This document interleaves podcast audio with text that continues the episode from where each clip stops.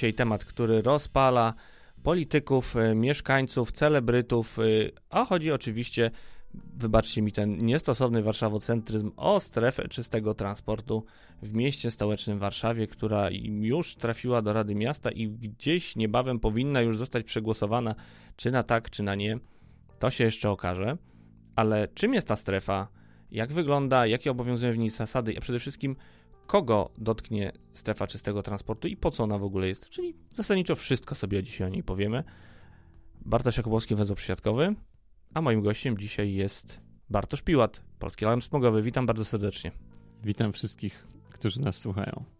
Bartku, y, dlaczego chcecie Polakom odebrać prawo do wjeżdżania samochodem? Pan już podobno były wojewoda bochański mówi, że tutaj chcecie wykluczyć komunikacyjnie po prostu Polaków z możliwości wjechania e, dieslem do centrum Warszawy.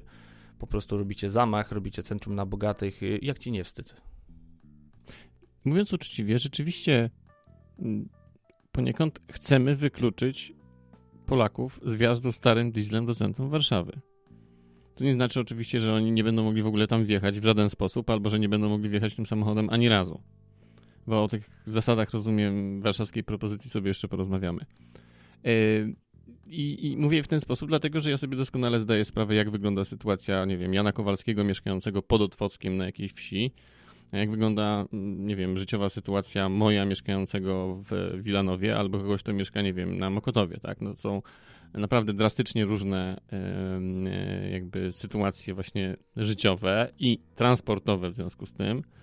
Um, I myślę, że te słowa wojewody tak naprawdę to powinny być kierowane nie do mieszkańców Warszawy, tylko właśnie do mieszkańców, nie wiem, Siedlec, e, Józefowa pod Warszawą, tak? Bo przypuszczam, że tam grupa ludzi rzeczywiście jakaś jest, która mm, ma stary samochód, musi nim jeździć, no i w miarę regularnie musi wjechać do Warszawy, a być może z powodu strefy tym autem już wjechać nie będzie e, mogła. Natomiast no, o argumentach zdrowotnych, rozumiem, nie będziemy rozmawiali. Strefy są po to, żeby przyspieszyć naprawę jakości powietrza.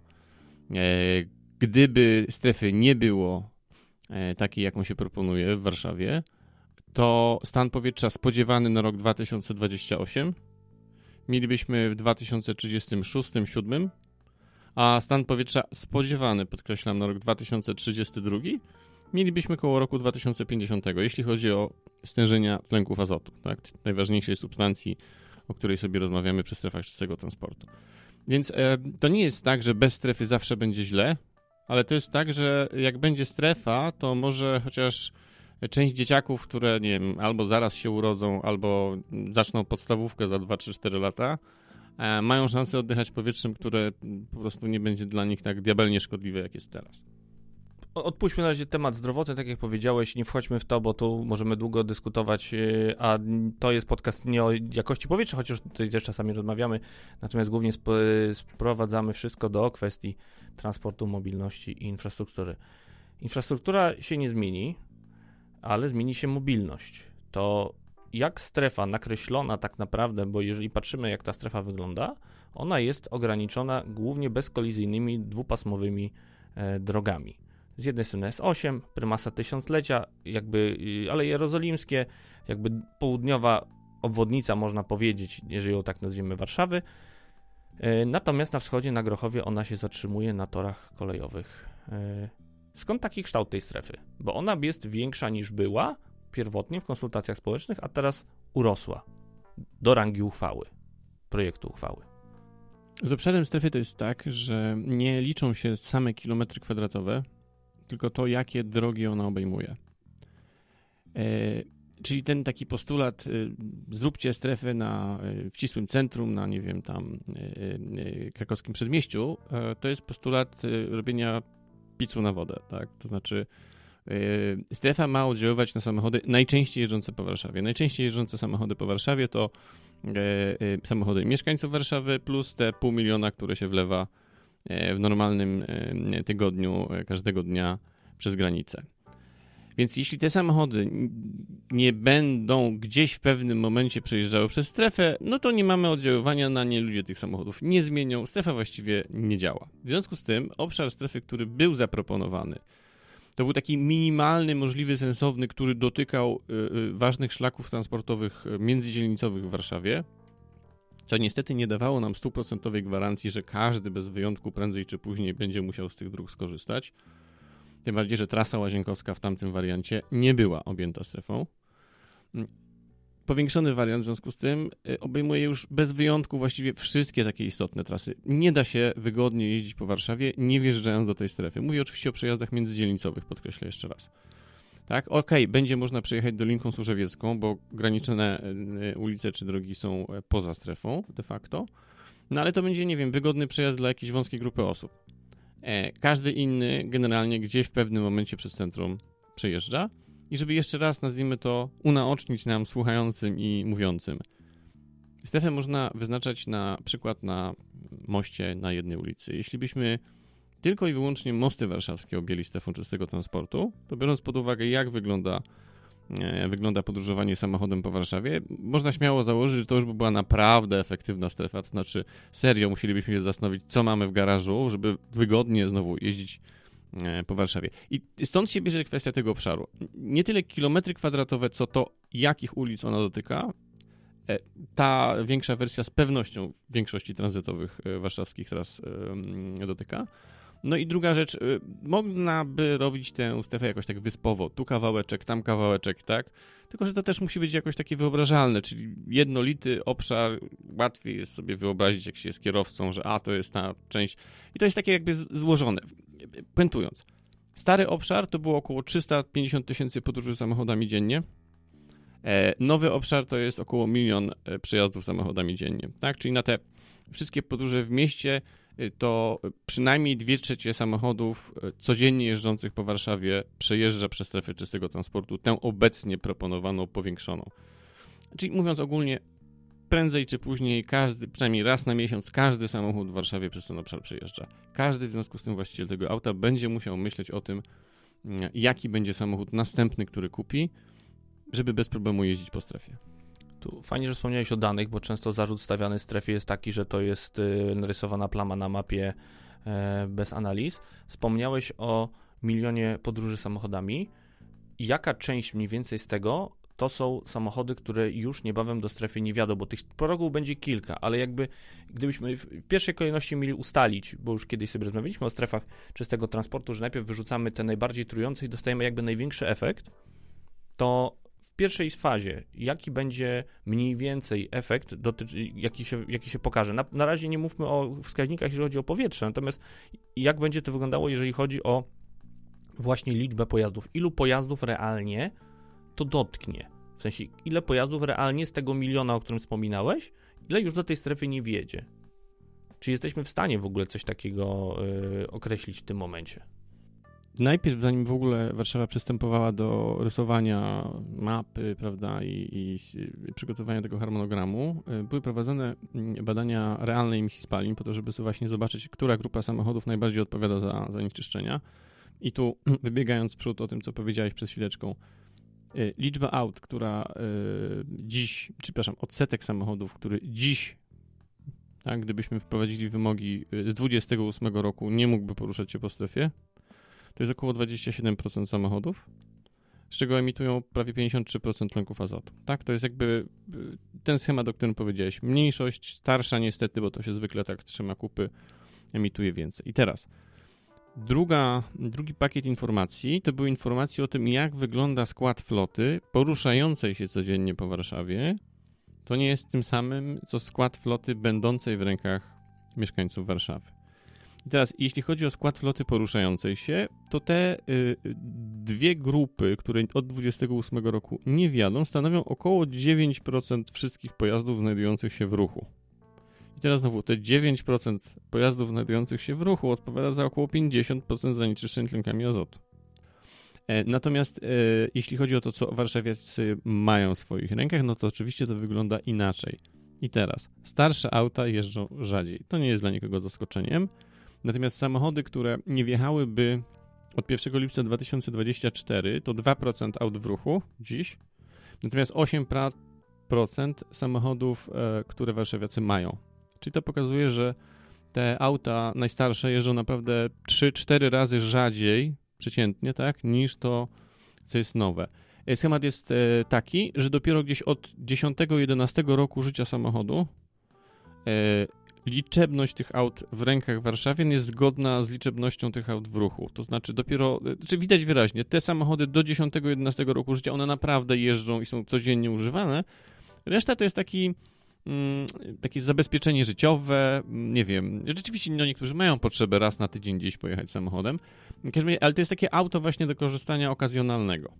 I te auta będą skreślane najpierw, poza pewnymi wyjątkami, o tym pewnie za chwilkę porozmawiamy, bo one właśnie znajdują uzasadnienie swoje e, w tym rozstrzale, tak? Ile realnie jest w ruchu, a ile realnie jest w rękach. Ale e, zmierzając do końca.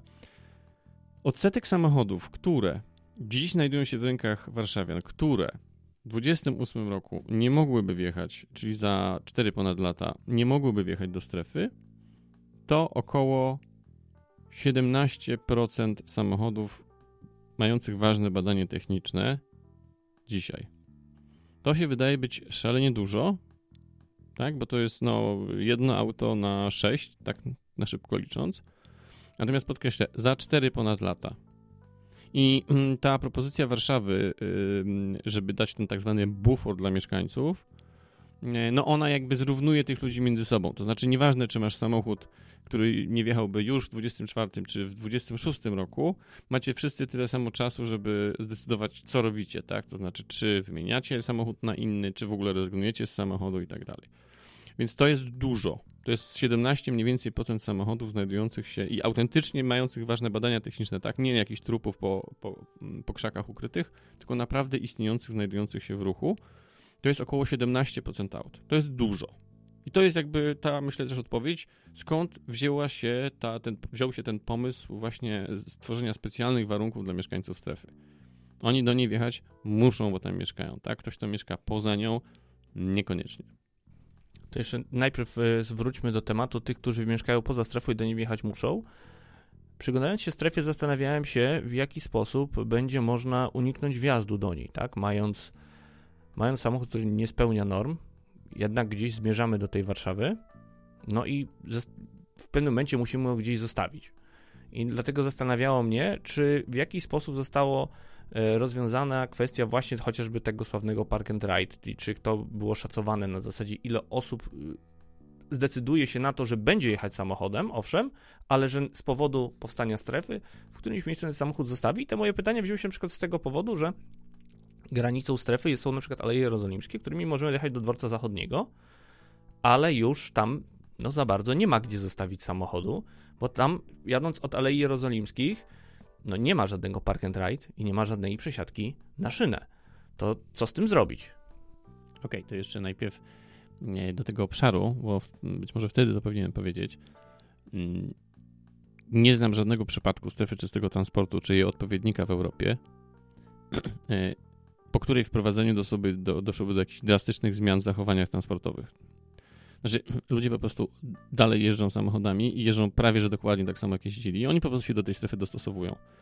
Oczywiście są drobne zmiany, natomiast e, to, co było wstępnie tak modelowane e, i szacowane dla warszawskiej wersji, e, wskazywałoby, że jakieś 2-3% samochodów zostanie, nazwijmy to, wyrzucone i będzie się poruszało po po, po, po, po trasie obwodzącej.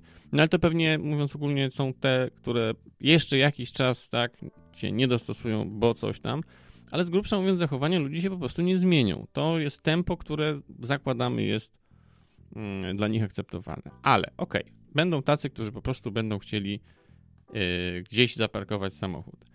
Yy, no to teraz tak nie robiliśmy na to żadnych y, analiz, tak, badań, które pokazywały taki schemat z dwóch powodów. Po pierwsze, tworzenie parkingów dla grupy samochodów, y, która by tam zaparkowała, ciężko jest określić naprawdę, jaka to będzie liczebność. Czyli trzeba by wymyślić jakieś y, dziwne przeliczniki, żeby stworzyć odpowiednią bazę parkingową. Za miliony złotych, która co, za 5 lat będzie potrzebna czy niepotrzebna? Tego też nie jesteśmy w stanie odpowiedzieć. Ten temat w ogóle był zarzucony i nie dlatego, że ktoś jest leniwy, tylko dlatego, że po prostu to tak nie działa. Gdyby strefa się kończyła tak, jak nie wiem, proponowano na początku e, na trasie łazienkowskiej, na przykład od południa, no to bym się zastanawiał, czy rzeczywiście nie znajdzie się iluś fanów, którzy by nie podjeżdżali pod nią, ale zaraz się zapala lampka. No nie bardzo, bo jest strefa płatnego parkowania. I to, co się dzieje przy okazji strefy płatnego parkowania w Warszawie, pokazuje wyraźnie, tak? Był, była pewna granica, e, do której się jeszcze opłacało tak robić i potem na przykład pieszo przejść, tak? E, żeby parkować za darmo, ale jest pewna odległość, po, po, poza którą się już tylko po prostu żywcem nie opłaca. I to, co dzieje się w tym momencie w Warszawie, jasno pokazuje, że granica na Różanej to jest ostatnia granica, gdzie jeszcze rzeczywiście komuś się mogło opłacać podjeżdżać tam, żeby jeszcze za darmo zostawić samochód i gdzieś podejść albo podjechać. Natomiast wszędzie indziej, gdzie już ta odległość od śródmieścia takiego ścisłego się zmieniła, po prostu się przestało opłacać. Tak samo będzie ze strefą. Strefa jest na tyle duża, że jeśli ktoś mm, będzie chciał zostawić samochód, to nie w Warszawie, tylko gdzieś, y, no nie wiem, pod wspomnianą miejscowością, o której mówiłem. Tam już i tak te samochody są zostawione. Nie wiem, niech to będzie ta linia kolejowa, tak, od Chocna i tak dalej. E, I drugi element, sytuacja w kabatach. Tam już przyjeżdżają samochody i to nie ma nic wspólnego z zestawą czystego transportu. To jest po prostu, e, to ma wspólnego z jakością transportu, jaką oferuje metro, tak? Więc e, mówiąc krótko, nie, tego nie analizowaliśmy. Nie, nie będzie specjalnych park and ride'ów. Raz, średnio opłacalne finansowo. Dwa, ciężko jest bardzo przewidzieć, gdzie to zadziała, gdzie to nie. Trzy, nigdzie nie było widać na świecie i też z różnych innych doświadczeń w Polsce e, przy okazji stref płatnego parkowania to najlepiej widać. Nie było takich sytuacji, w których rzeczywiście mielibyśmy z jakąś kumulacją samochodów, bo się nie da wjechać. E, ludzie się po prostu do tego dostosowują, jakkolwiek brutalnie to brzmi. Okay, to powstaje ważne pytanie. E, jakie są oczekiwane dostosowania? To znaczy, czy ile osób wymienia samochody na nowsze, a ile osób rezygnuje z jazdy samochodem chociażby w granicach miasta stołecznego Warszawy, tak? Czyli, że ten samochód w ogóle do Warszawy wtedy nie wjeżdża. Więc jak, jak, gdzie byśmy mniej więcej pokazali suwak, jaki, jaki procent wymieni auto na nowe, e, a jaki procent w ogóle przestanie nim jeździć, już nie abstrahując od tego, czy oni to auto sprzedadzą, czy to auto przestanie wjeżdżać do Warszawy, już nie rozgraniczając tego na mieszkańców i nie mieszkańców. Jakby, gdzie jest y, to, e, gdzie jest ta zmiana? Jak, jak, jak, jak ten suwak będzie ustawiony mniej więcej? Czy to zostało w jakiś sposób oszacowane? Punktem odniesienia niestety oczywiście były strefy zagraniczne, tak? Bo nie mamy yy, polskiego odpowiednika i naprawdę nie da się dobrze zbadać tego, co się dzieje, czy dobrze zaprognozować.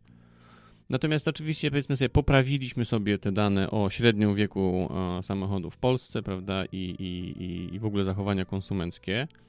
I paradoks jest taki, że wyszło E, coś, co może wielu osób zaskoczyć. Mianowicie to, jeśli ktoś będzie rezygnował z samochodu w ogóle, to nie mieszkaniec Warszawy, tylko mieszkaniec pod Warszawy. I to będzie 8-12% ludzi. E, prawdopodobnie. z których podobno większość wsiądzie do transportu zbiorowego. E, czyli nie zrezygnuje z dojeżdżenia, tylko być może, nie wiem, ten czas przejazdu się im wydłuży, albo zdecydują się korzystać e, z transportu e, zbiorowego i na przesiadkę. Nie wiem, jakby motywację już jakby zostawmy na boku. Więc paradoks polega na tym, że to nie mieszkańcy strefy i nie mieszkańcy Warszawy raczej będą rezygnowali z posiadania samochodu, tudzież jeżdżenia nim do Warszawy, tylko ci z podmiasta.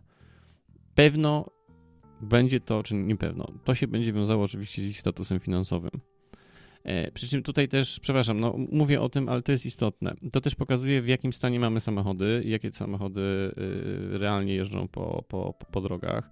Samochód, który dziś miałby w cudzysłowie święty spokój forever, to jest benzynowy samochód 14 roku, czyli dziś 9-letnie auto. Ok, nie najtańsze. Pewnie, nie wiem, taki Fiat nie wiem, czy możemy robić reklamy, ale małe auto znanej wielkiej, e, znanego wielkiego, popularnego koncernu w takim wieku to myślę jest jakieś 25 do 30 tysięcy złotych, zależnie od tego, co tam ktoś sobie znajdzie.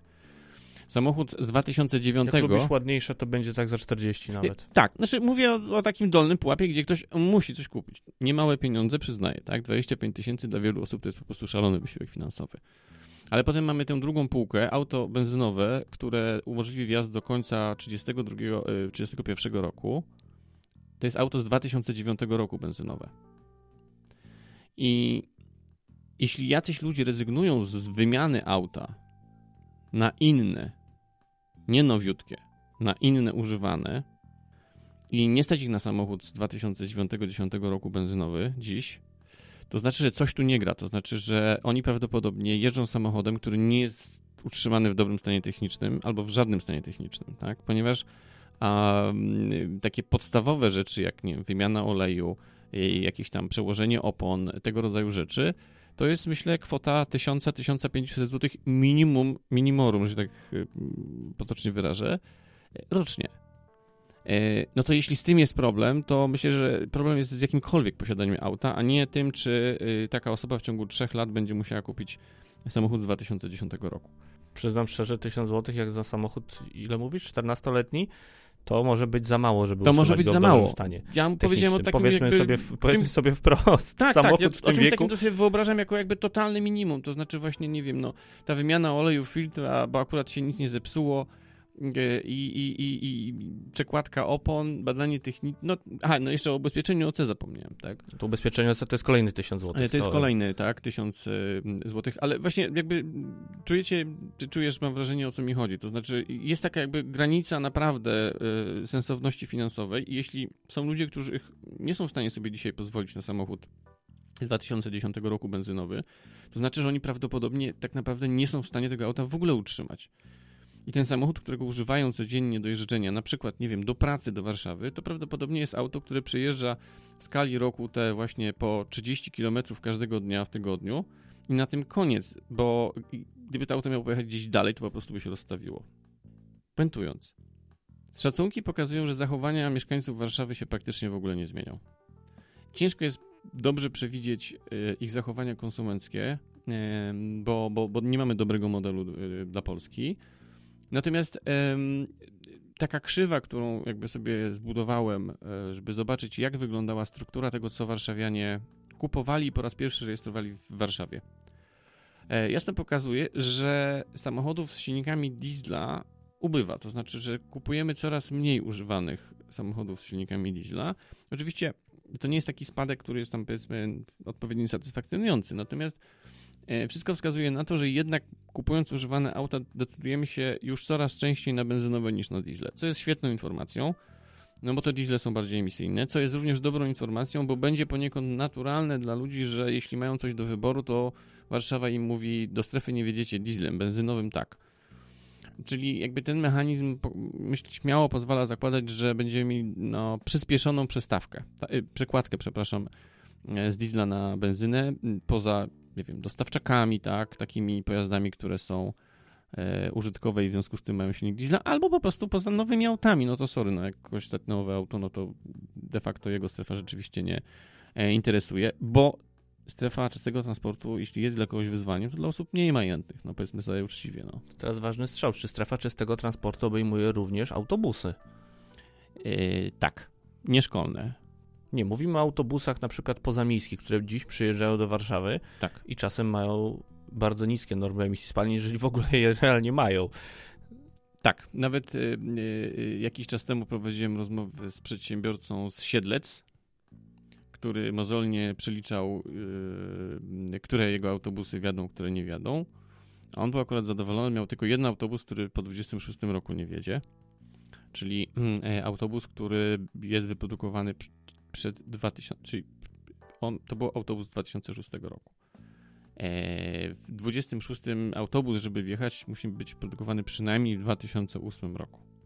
Tak? Czyli w 26 roku ten autobus będzie miał 18 lat. To nie jest nówka sztuka i raczej przebiegu najniższego mieć nie będzie. Czy pytam o to, ponieważ czasem jak się spojrzy, co wjeżdża do Warszawy na najróżniejszych liniach podmiejskich... To to już nie wiedzie. E, I jedynym miejscem, do którego coś takiego wiedzie, to będzie ta Warszawa Zachodnia. E, tam, gdzie powiedzieli, że nie ma park and ride'u, mm, e, jakby ten wjazd nie jest po to. To znaczy ten wjazd, jakby no założyliśmy, że do któregoś z dworców dość istotnych rzeczywiście wypadałoby umożliwić wjazd każdemu bez wyjątku. Padło na zachodnią, dlatego że ona też przy okazji ma taki, no ten węzeł autobusowy, tak to nazwijmy. E, więc wydawało się to najsensowniejszym rozwiązaniem. Natomiast to jest taki wjazd kieszeniowy, tak? Znaczy wjazd, załadunek, wyładunek na odwrót e, i, i wyjazd. Mm, jednym kanałem, ale też wydaje mi się, że dość takim w miarę płynnym, przepustowym i wyprowadzającym szybko na trasy, trasy tranzytowe, tak, krajowe. Mm, autobusy, tak, autobusy także, przy czym przy cięższych samochodach ten próg mm, właśnie rocznikowy podnosi się troszkę wolniej niż przy autach osobowych. To wynika po prostu z tego, w jakim tempie wprowadzane były e, standardy euro dla ciężkich pojazdów. 14 rok to jest taki rocznik świętego spokoju, tak to nazwijmy dla aut benzynowych, euro 6 grubsza. W przypadku ciężarowych to będzie 12 rok. Czyli dzisiaj 9-letni e, autobus ma święty spokój po prostu. To... To, jest, to jest logiczne, bo po prostu następuje naturalna wymiana floty po prostu z czasem, tak? Już. Tak. Aczkolwiek wiem, wiemy czasami, że coś, coś bardzo wiekowego przyjeżdża, ale tu pojawi się, pojawia się jeszcze e, jeden ważny e, wątek, tak przynajmniej uważam to jest kwestia tego, co mówiłeś o tych 8-12%, które przesiądą się na transport zbiorowy. To znaczy, też musi być jakieś wzmocnienie, rozumiem, tego transportu zbiorowego o te mniej więcej 10%. No skoro pojawi się 10% więcej pasażerów, to musi być 10% więcej kursów. To czy jakby poza miejscy partnerzy, tak, bo nie mówimy tylko o szybkiej kolei miejskiej, gdzie miasto może ewentualnie spróbować zwiększyć częstotliwość, ale chociażby koleje mazowieckie, E, czy właśnie wspomniany transport e, publiczny autobusowy, no jakby to ta oferta musi się zwiększyć, jeżeli zwiększy się liczba pasażerów, bo inaczej skończy się trochę tak jak z tym, co przeżywaliśmy na warszawskiej kolei dojazdowej, kiedy była skrócona z powodu remontu stacji Warszawa Zachodnia, gdzie okazywało się, że pociągi są zastępowane autobusami. No i powstaje paradoks, skoro mieszczą się do autobusów, znaczy, że pociągi są niepotrzebne, a jeżeli nie mieszczą się do tych autobusów, no to ktoś coś źle policzył. No więc y, licząc to wszystko, co powiedziałeś, oznacza to, że no, potrzebujemy wzmocnienia transportu publicznego i to nie, niekoniecznie w samej Warszawie, tylko jakby na wlotach do Warszawy o 10%. Więc yy, to zacznę od samej Warszawy. Nie, w Warszawie w ogóle nie trzeba niczego wzmacniać. Y, nawet gdyby wszyscy, którzy w tych pierwszych dwóch e, progach nie zrezygnowali z samochodu i postanowili przesiąść się do transportu zbiorowego, to e, Warszawa sobie da radę, jeśli nie będzie cięła. Czy będzie, to jest osobna kwestia. E, druga sprawa, jeśli chodzi o transport otaczający. Takich rozmów nie było. E, przynajmniej ja nic nie wiem, żeby takie rozmowy były prowadzone z przewoźnikami. E, wszyscy sobie zdają sprawę z tego, co się będzie działo na kolei no, mówiąc krótko, tutaj nie powalczy. To znaczy, są po prostu inwestycje kolejowe, i, e, które będą utrudniały wszystkim życie. No i no, co z tym zrobić, tak? To znaczy, oczywiście można pomarzyć, żeby było więcej kursów, tylko po prostu ich się kolanem nie upcha. No, przepraszam, że tak mówię, ale to. Więc ten temat został, nazwijmy to, zarzucony z różnych powodów. No i jest kwestia e, tego, co się dzieje pod Warszawą samą i co się dzieje z autobusami. E, mam nadzieję, że odbędzie się to w odpowiednim tempie, e, czyli więcej, z grubsza mówiąc, elek. Bo wiem, że są takie plany, wiem, że są takie zamiary, ale jak zwykle wszystko się będzie decydowało na sesjach budżetowych, prawda? Bo to tam liczone są złotówki. No, puenta jest taka. Nie, nikt specjalnie przy okazji strefy nie robił takiej analizy, co się będzie działo. E, przy czym e, jest jeden jeszcze element. Większość tych autobusów, o których mówimy, ona e, kończyła poza tym mniejszym obszarem na początku proponowanym. Znaczna część kończy poza obszarem, który dzisiaj jest proponowany. Mm, jedynym miejscem takim kolizyjnym, znaczy kolizyjnym, jedynym miejscem, gdzie, gdzie one rzeczywiście się licznie pojawiają, to jest Warszawa Wileńska E, I, I to jest ten taki punkt potencjalnie e, zapalny tutaj, tak? Natomiast e, już przechodząc do końca, nie szalejmy, jeszcze raz to powtórzę. Jeśli jest problem z tym, żeby wymienić autobus na, niechby to był już nawet ten z 2012 roku, mając perspektywę do roku 2028, no to ja nie wiem, jak ta firma działa. I znowuż, wiem, że to brzmi hamsko, natomiast y, coś tu nie gra, po prostu. Czy nie gra to, że y, województwo mazowieckie nie organizuje transportu autobusowego? To jest pierwsza podstawowa rzecz, którą trzeba powiedzieć głośno i wyraźnie, To że prawda. to trzeba To się prawda. za to zabrać, panie marszałku Struzik, albo pan się za to zabierasz, albo będzie tragedia.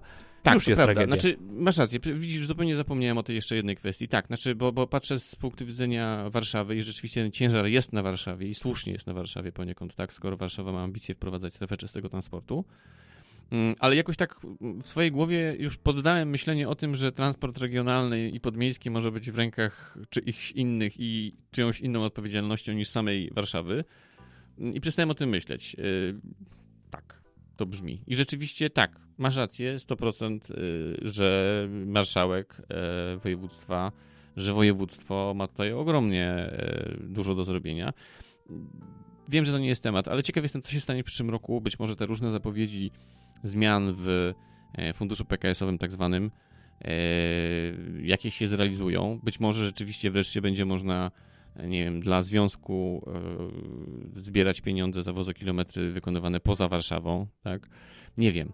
Jeśli tak się stanie, szczerze mówiąc, to przypuszczam, że województwo jeszcze bardziej położy lagę na transporcie regionalnym, no bo przecież Warszawa sobie sama poradzi, skoro dosta pieniądze. Ale y, y, niestety nie tutaj takich analiz konkretnych nie prowadziliśmy, jak to zrobić, jakie wzmocnienia na jakich kierunkach trzeba by było e, przeprowadzić. E, e, generalnie rzecz ujmując, no jak patrzymy na, na układ tego, co się dzieje, no to nie ma tu żadnego odkrywania Ameryki. To są kierunki zielonki marki. E, To jest Otwock, to jest Piaseczno i, e, e, i Pruszków. Tak, nic, co by było zaskoczeniem. To są te kierunki, na których trzeba pomyśleć o tym, jak to wszystko wzmocnić. Tam jest kolej, no więc już poniekąd sam odpowiedziałeś na pytanie. Okej, przejdźmy do tematów y, czysto technicznych. Kto i jak będzie weryfikował, czy ten wjazd do strefy y, jest uprawniony, czy nie? A po drugie, jakie będą konsekwencje za wjazd do strefy pojazdem, który nie spełnia norm? Jak to ba- będzie technicznie wyglądało? Bo to jest chyba, już abstrahując od tego, że kto może, kto nie może i tak dalej, i tak dalej, no to jakby jakie, jakie będą realne sankcje, jak będzie, jaka będzie, jak będzie wyglądała kontrola wjazdu do strefy? Znaczy, będzie wyglądało to tak. y, Będzie kamera, ona zobaczy samochód, który nie może wjechać, wtedy policja się ustawia na rogatkach i strzela. I to jest takie przekonanie mm, ludzi, że e, ta kara i, i, to wszystko, co jest związane ze strefą czystego transportu, to znowuż jest jakiś taki hardcore i nóż przy gardle. A tak po prostu nie jest. Znaczy, to jest takie zwykłe wykroczenie drogowe, y, że tak wyrażę, jak każde inne, którego nie powinno być, ale jest wykroczeniem drogowym i mniej więcej taki sam schemat e, karania e, będzie. Czyli, zatrzymując policja, sprawdza, o tym jak sprawdza za chwilkę, czy mamy uprawnienia, czy nie. Nie mamy, mandat, do widzenia. Mandat jest 500 zł. Straż Miejska może zrobić dokładnie to samo, ma te uprawnienia, e, przy okazji ustawy im e, je nadano. Drugi schemat jest taki, że za pomocą kamery sprawdzamy, czy samochód mógł, czy nie mógł. No i właściwie zostanie wezwany, prawda, i może się uchylać, nie uchylać, ale ostatecznie w tym przypadku nas nie interesuje, kto ten samochód, e, znaczy nie musi nas interesować, kto ten samochód prowadził, a w związku z tym, no jego uchylenie się sprawia, że te 500 zł e, spadnie na głowę jemu. Żmudne, skuteczność na pewno nie będzie stuprocentowa, tak, e, nie wiem, e, ITD pokazuje, że jak się komuś nie chce, to, e, to skuteczność jest po prostu niska. Natomiast e, mówię oczywiście o fotoradarach. E, Natomiast e, biorąc pod uwagę liczbę pojazdów, która może nie wjeżdżać w tych pierwszych etapach do Warszawy, mm, e, bo nie spełni wymogów, to też nie spodziewałem się jakiejś takiej lawiny takich przypadków i bardziej tego, że Warszawa się będzie przez 2-3 lata uczyła, jak to zrobić, żeby było to najbardziej skuteczne. Tym bardziej, że wszystkie miasta mm, duże, polskie, od dłuższego czasu naprawdę coraz silniej już starają się o zmianę przepisów, tak żeby, nie wiem, buspasy, strefa czystego transportu, parę takich jeszcze innych kwestii e, e, e, mogły być pilnowane opłatą administracyjną, a nie wykroczeniem, tak, które po prostu musi być podpisane przez funkcjonariusza. Ale właśnie pytanie, kto będzie kontrolował te wykroczenia? Czy biorąc pod uwagę, że miasta nie mają możliwości nakładania kar z fotoradarów, nawet jeżeli mają fotoradary, to kto będzie nakładał karę za wjazd pojazdem nieuprawnionym do strefy czystego transportu, bo rozumiem, że nie, nie będziemy na każdym, prawda, w każdym miejscu nie będziemy stawiać patrolu policji, bo to jest fizycznie niemożliwe. Tych wjazdów do strefy będzie naprawdę dużo. E, szczególnie patrząc to, jak jest wyznaczona, no po prostu tych punktów stycznych w wielu miejscach to nie jest tak, że to jest jakiś prosty węzeł drogowy, z którego zjeżdżamy i wpadamy w strefę czystego transportu. W wielu miejscach wystarczy po prostu na skrzyżowaniu skręcić w lewo, a zamiast pojechać prosto. E, na przykład jadąc prymasa tysiąclecia, która nie jest e, w strefie, skręcając czy to w Wolską, czy to w Kasprzaka, będziemy wjeżdżać od razu do strefy czystego transportu. Więc pytanie jest, y, ok, postawimy kamery, zrobimy OCR, jest ok, ale kto będzie obsługiwał wezwania do zapłaty w tej sytuacji? To jest takie dość proste, dość proste pytanie, które przerabialiśmy przy okazji fotoradarów, tak? W przypadku fotoradarów jest ITD, działa to jak działa, wspomniałeś o tym, nie wchodźmy w tę dygresję, to jest długi temat na, na oddzielny odcinek tak naprawdę. Natomiast kto to będzie y, realnie weryfikował, tak? Kto będzie realnie nakładał sankcje w momencie, kiedy będzie naruszenie takiej, y, naruszenie takiej strefy przez pojazd bez uprawnień? Wjazdów, teraz sobie próbuję przypomnieć, jest 54 albo 55 chyba.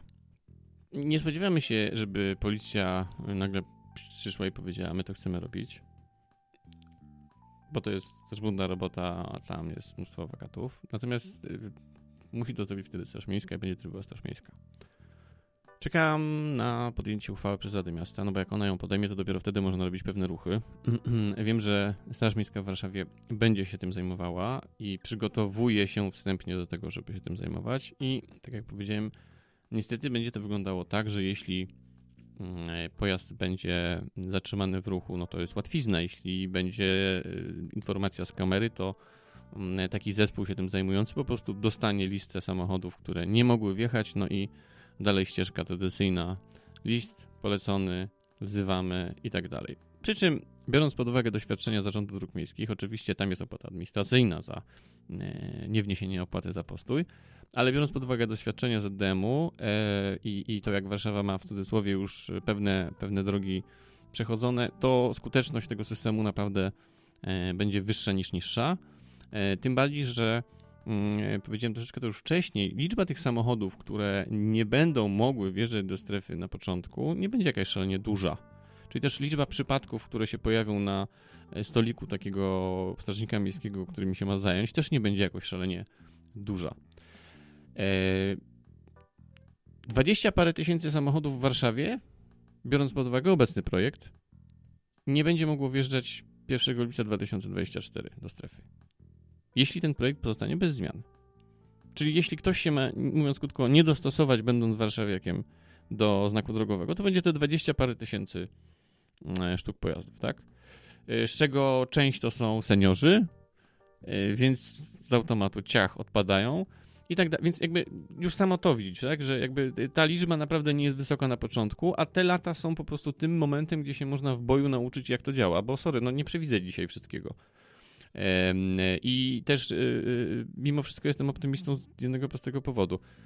Berlin nigdy nie miał wideokontroli. E, strefa przyniosła spodziewany efekt. Oczywiście szczelność, wiadomo, nie jest taka stuprocentowa jak, nie wiem, w obkamarowanej e, Antwerpii, mm, ale jest. To znaczy, ludzie pod warunkiem, że zobaczą te patrole policji Straży Miejskiej, a nie nigdy ich nie zobaczą. Ale jeżeli je zobaczą, E, rotacyjnie w różnych punktach wlotowych, e, czy nawet nie wlotowych, tak? Wewnątrz strefy też mogą się ustawić. Jeśli zobaczą te patrole, że one autentycznie są i raz na jakiś czas się można nie e, napotkać, to po prostu ludzie się jednak dostosowują, tak, do takich rzeczy i wiem, że to, nie wiem, brzmi jakoś tak optymistycznie, ale to generalnie tak działa, tak. Większość kierowców jednak trzyma się przepisów. W, Krako w Krakowie przy tej testowej strefie czystego transportu po, od samego postawienia znaku 50% samochodów przestała wjeżdżać e, do strefy. A strażnicy, którzy stali w pierwszych tygodniach po to, żeby pilnować tego wjazdu, mówili, że właściwie jedno auto na 100 to był samochód, który wjechał bez, e, bez uprawnienia, tak? Polacy generalnie przestrzegają przepisów ruchu drogowego e, i nie jest aż tak tragicznie. Poza tym, że jest tragicznie, bo jakiś procent ich nie przestrzega. Jak nie przestrzega, to zwykle już dość drastycznie. To jeszcze ostatnie pytanie. Jak sprawdzić, czy samochód, który mamy, wjedzie do strefy czystego transportu i co z samochodami, które z definicji nie spełniają normy euro, bo są z Ameryki. Jeszcze jedna rzecz, zanim na ten temat, bo myślałem, że zadasz mi pytanie, jak to sprawdzić. Kamera, numer rejestracyjny i zaraz właśnie to jest jakby ta droga do tego, jak sprawdzić. Kamera, numer rejestracyjny, po numerze rejestracyjnym gmina sprawdza dane techniczne pojazdu, te, które nas interesują, ale nie wszystkie informacje, które jesteśmy w stanie sprawdzić w CEPIK-u, będą dla miasta mającego strefę wystarczające do oceny. I teraz, najpierw idziemy grupą pojazdów, o której mówisz pod tytułem jak Jan Kowalski, Barbara Nowak mają sobie sprawdzić, czy ich auto wiedzie lub nie.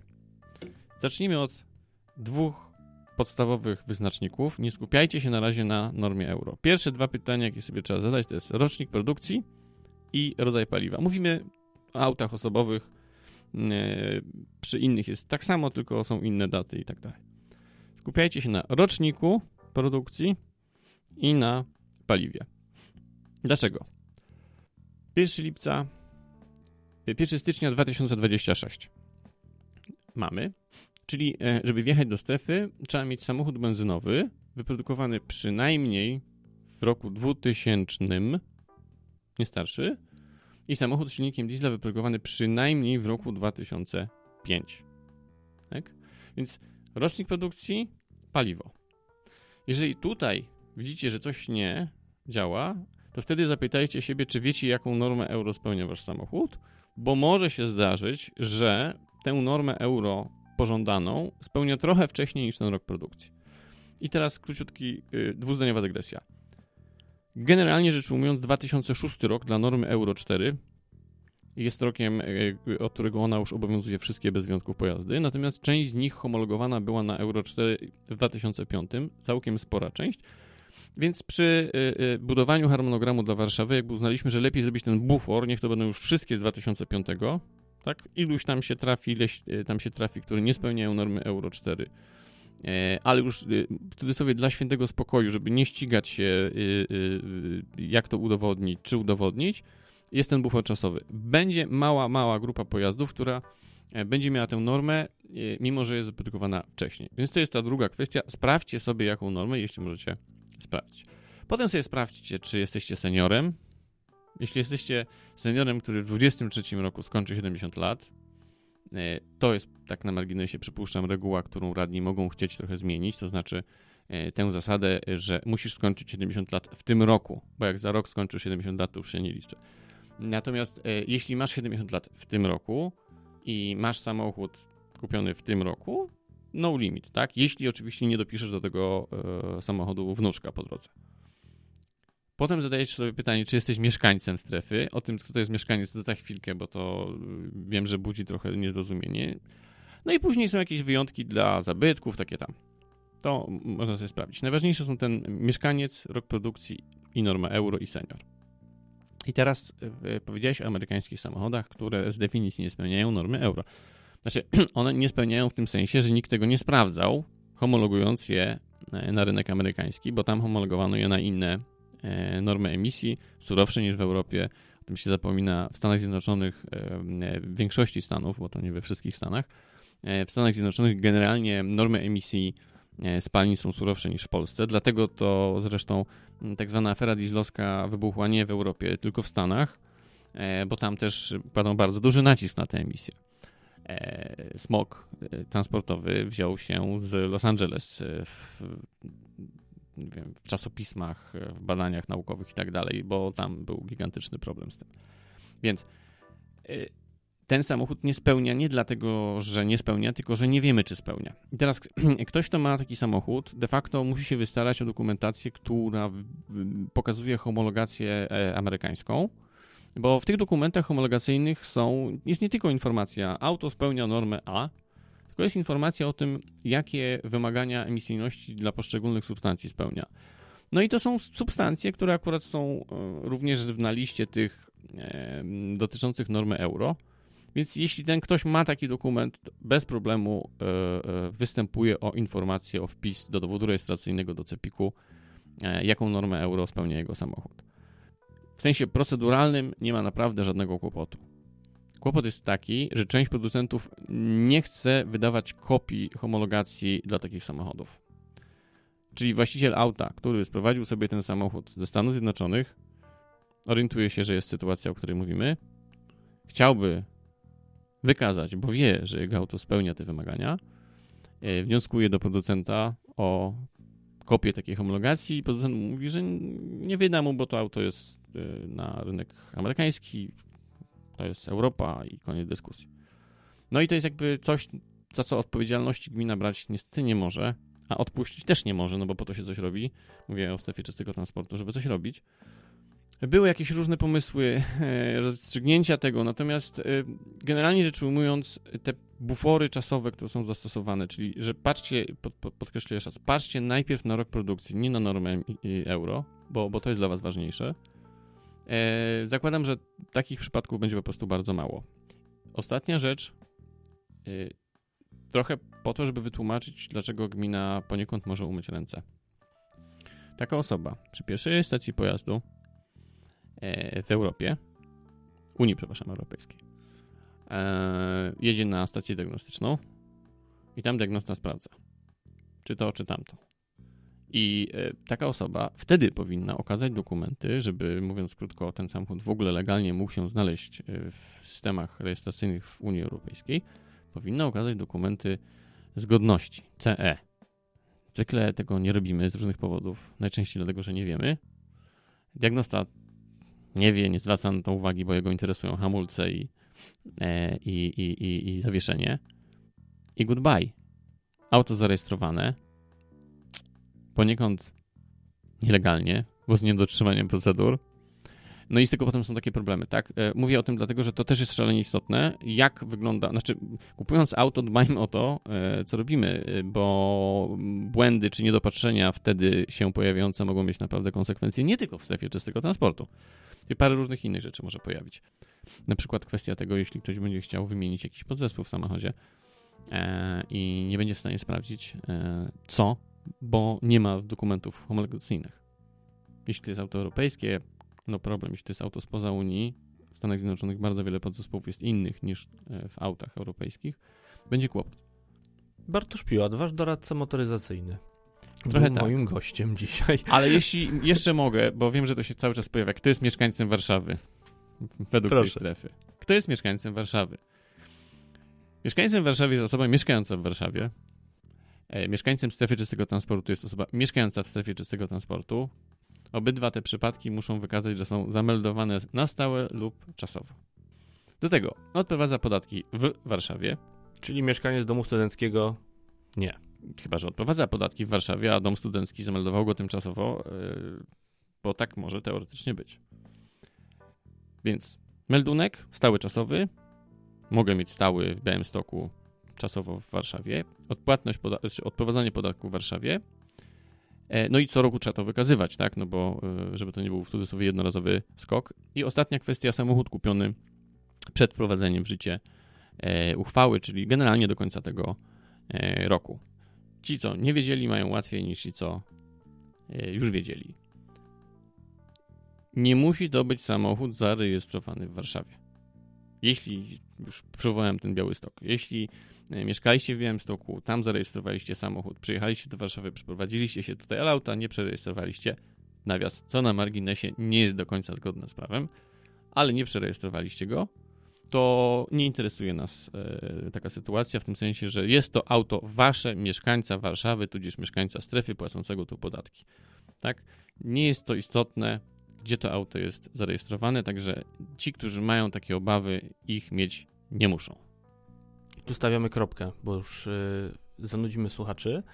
Ale pytanie, czy jesteście zainteresowani tym, żebyśmy zrobili odcinek o tym, nie wiem, czy z Bartkiem, czy z kimś innym, o tym, jak kupić samochód, który będzie jeździł w strefie y, y, czystego transportu. Y, Dajcie znać w komentarzach w social mediach, czy taki coś Was interesuje, bo widzę, że e, Bartek wyszedł ze swojej roli e, obrońcy e, czystego powietrza, a wszedł w rolę doradcy motoryzacyjnego, co też wychodzi mu całkiem nieźle. Właśnie, dajcie znać, czy się Wam to podobało. To się bierze stąd, że ja naprawdę, dla mnie to nie jest łatwe, bo rozmawiałem naprawdę z dziesiątkami ludzi e, w Krakowie, w Warszawie i w innych miejscach. Myślę, że nie ma innej osoby w Polsce, która rozmawiała z tyloma mieszkańcami. I ja wiem, że to jest trudny społecznie temat, po prostu.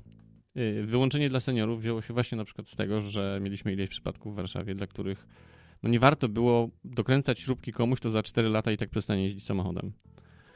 E, a ma tę potrzebę raz w miesiącu pojechać gdzieś na już legendarną działkę. Mm, dla mnie to jest trudne, natomiast e, w tym momencie jest to właściwie jedyne narzędzie, które szybko pozwala coś zrobić, jeśli chodzi o jakość powietrza, więc no nie odpuszczę. Jakiś poziom kompromisu e, wydaje mi się udało się znaleźć. Czy takie zdanie będą mieli radni miasta stołecznego Warszawy? Zobaczymy w przeciągu najbliższych trzech tygodni. Tak myślę. Będziemy obserwować ten temat. Bartosz Piłat, Polski Alarm Smogowy. Rozmawialiśmy dzisiaj o strefie czystego transportu w Warszawie i o tym, jak rejestrować samochody. Bardzo Ci dziękuję za tę rozmowę. Dzięki. Tradycyjnie na zakończenie nie może zabraknąć podziękowań dla patronów podcastów, a w szczególności tych, którzy korzystają z biletów okresowych. Są to Paweł Szczur, Tomasz Tarasiuk, Andrzej Kaszpir-Kaźmirowski, Monika Stankiewicz, Peter Jancowicz, Łukasz Filipczak, Jacek Szczepaniak, Jurek Gozdek, Piotr Chwalski, Grzegorz Kenik, Jakub Burdziński, MP, Jakub Kundzik, Piotr Gramacki, Hubert Peliński, Piotr Krasiński, KMZ, Jacek Piotr Cegiełka, Mariusz Herhold, Paweł Jaworski, Marcin Moskal, Patryk N., Jakub Klimkiewicz, Maciej Iwanowski i Jakub Nowotarski. Serdecznie dziękuję Wam za wsparcie i zapraszam na kolejne odcinki. Do usłyszenia.